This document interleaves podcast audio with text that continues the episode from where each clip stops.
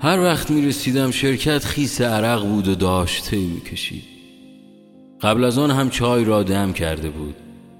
کم حرف می‌زد و زیاد کار می‌کرد. کار زیاد باعث می‌شد خلع وضعیت جسمانی از جبران شود تا نکند اخراجش کنند.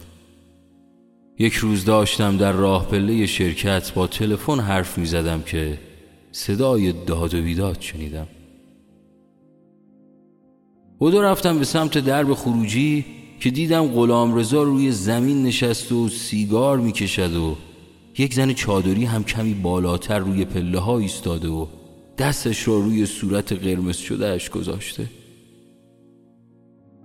زن غلام رضا بود. چند باری هم دیده بودمش وقتی برای غلام رضا نهار می آورد سیگارش را خاموش کرد و آمد سمت همسرش و جای سیلی که زده بود را نوازش می کرد برگه ای را از روی زمین برداشت و در جیبش گذاشت و رفت سمت آسانسور چند روزی از این ماجرا گذشت. مصرف سیگارش دو برابر شده بود و حال و حوصله هم نداشت. وضعیت شرکت داشت روز به روز بدتر می‌شد و مدیرعامل دستور داد ده نفر از کارکنان را که غلام رضا هم جزوشان بود اخراج کنند. می‌دانستم با وضعیتی که دارد جایی کار پیدا نمی کند اما مجبور به ترک شرکت بود. روزی که برای تصفیه آمد گفتم خدا بزرگ است و از این حرف ها که مثلا امیدواری بدهم. خب همه می‌دانند خدا بزرگ است. بعد ماجرای دعوای آن روز را پرسیدم که برگه ای از جیبش در آورد و نشانم داد. برگه جواب آزمایش بود. خبردار شدم که همسرش باردار است. حالا دیگر فهمیده بودم آن دعوا و سیلی برای چه بوده.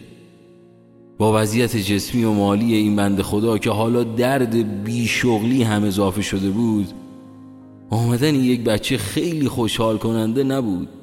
برخلاف خیلی ها که این خبر را جشن می‌گیرند غلام رضا ماتم گرفته بود.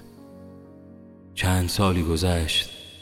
یک شب در مترو نشسته بودم که دیدم غلام رضا که حالا پیر و شکسته هم شده بود در حال دست فروشی است.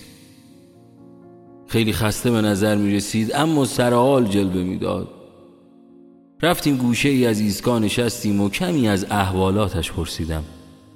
می گفت روزها در خانه های مردم کار می کند و شبها در مترو دست فروشی. تعطیل و غیر تعطیل هم نداشت. پنج صبح از پایین شهر می‌رفت تا بالای شهر رو. ساعت دوازده شب هم برمیگشت خانه.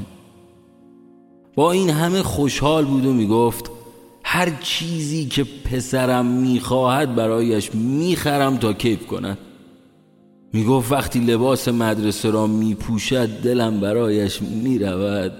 می‌گفت خدا رو شکر کاملا سالم است. اما یک بار هم به میان دوستانش نرفته بود که نکند پسرش از وضعیت او خجالت زده شود. می گفت خدا رو شکر.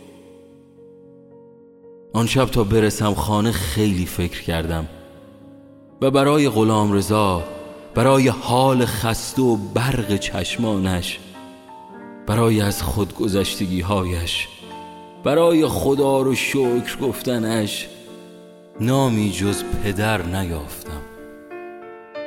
با صدای بی صدا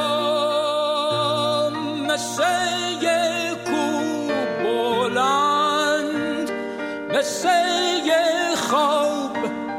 کوتاه یه مرد بود یه مرد.